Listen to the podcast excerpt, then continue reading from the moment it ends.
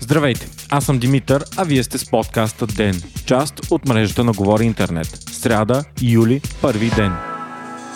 Ден е подкаст от мрежата на Говори Интернет и става по-добър благодарение на подкрепата на слушателите си. На вас. За да станете дарител на ден, елате на patreon.com, говори интернет и срещу 5 долара на месец ще станете денник. Истински герой.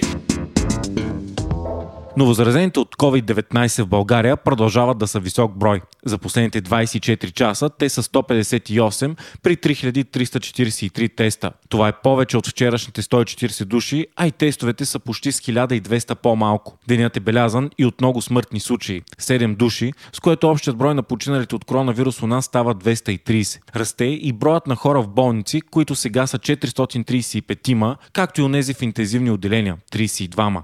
Рекорден брой, след като в края на май те бяха паднали под 15 души. Смолян пък се превърна във втората област в България с най-много заразени след София град. Там има общо 315 положителни проби на COVID-19. Държавата пък ще купи нови 42 000 PCR теста от Южна Корея на обща стойност 340 000 долара. Междувременно, заради високият брой заразени у нас, силно се осложнява и влизането в Гърция. Това ще става само след предварително попълване на онлайн декларация минимум 48 часа по-рано от пътуването в Гърция и получаването на QR код, който трябва да бъде предоставен на граничните работници. Непредставянето на такъв код ще се таксува с глоба 500 евро, ако пътуващите желаят да продължат. На случайен принцип пък ще бъдат тествани пътуващи с PCR тест за COVID-19, а на отказалите да дадат тест няма да бъде позволявано да влизат в Гърция въобще. В случай на положителен тест, пътуващите ще бъдат поставени на 14-дневна задължителна карантина, като гръцката страна ще покрие всички разходи по медицинските грижи и настаняването в болница или карантинен хотел. Освен това, от днес влизането в съседката ни по сухопътна граница ще става само през един граничен пункт, този на кулата. Заради отежнените условия за влизане се очакват огромни опашки на кулата. От днес пък влиза и новата мярка за намалено ДДС на някои стоки.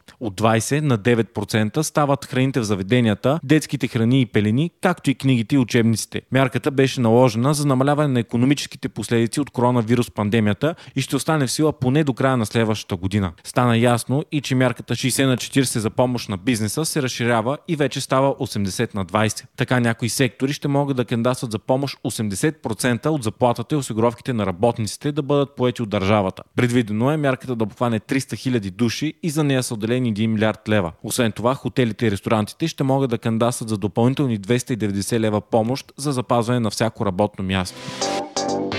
Въпреки, че болните от COVID-19 по света вече са 10,5 милиона, а починалите 512 хиляди, много страни продължават да отпускат мерките, оплашени от економическите последствия. От днес Гърция отваря всичките си летища за международни полети, в Белгия и Турция отварят киносалоните и театрите, в Париж Айфелата кула, а в Амстердам публичните домове. В Австрия пък се разрешават културни събития до 250 души, а Испания и Португалия отвориха сухопътните си граници, пише Дневник. От днес пък целият Европейски съюз отваря границите си за 14 други страни, смятани за безопасни. Австралия обаче поставя 300 000 души под пълна карантина. Става въпрос за северните предградия на град Мелбърн, където са идентифицирани множество нови огнища на вируса.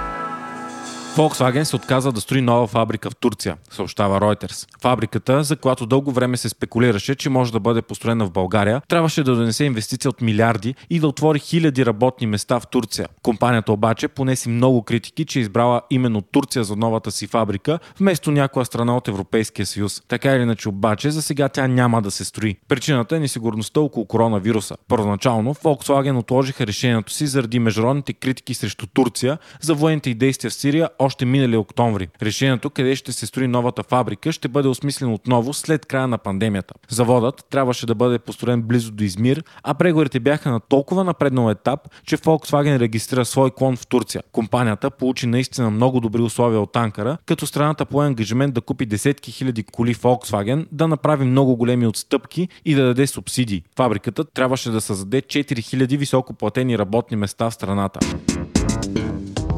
Близо 73% от руснаците подкрепят конституционните промени, които се гласуват днес на референдум в страната, съобщава Медиапул. Това сочат предварителните данни от вота. Централната избирателна комисия на страната съобщи първите резултати и те сочат 72,93% подкрепа. Ако промените бъдат одобрени, както почти със сигурност очаква да се случи, те ще позволят на Владимир Путин да остане на власт като президент до 2036 година, когато той би бил на 83 години. Избирателната активност за сега е над 55%.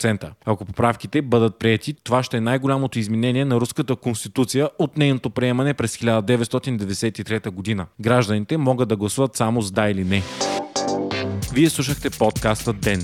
Ден е част от мрежата на Говори Интернет. Водещ и главен редактор бях аз, Димитър Панайотов. Аудиомонтажът направи Антон Велев. Ако искате да не изпускате епизод на Ден, не забравяйте да се абонирате в Spotify, Google Podcast или да ни оцените в Apple iTunes.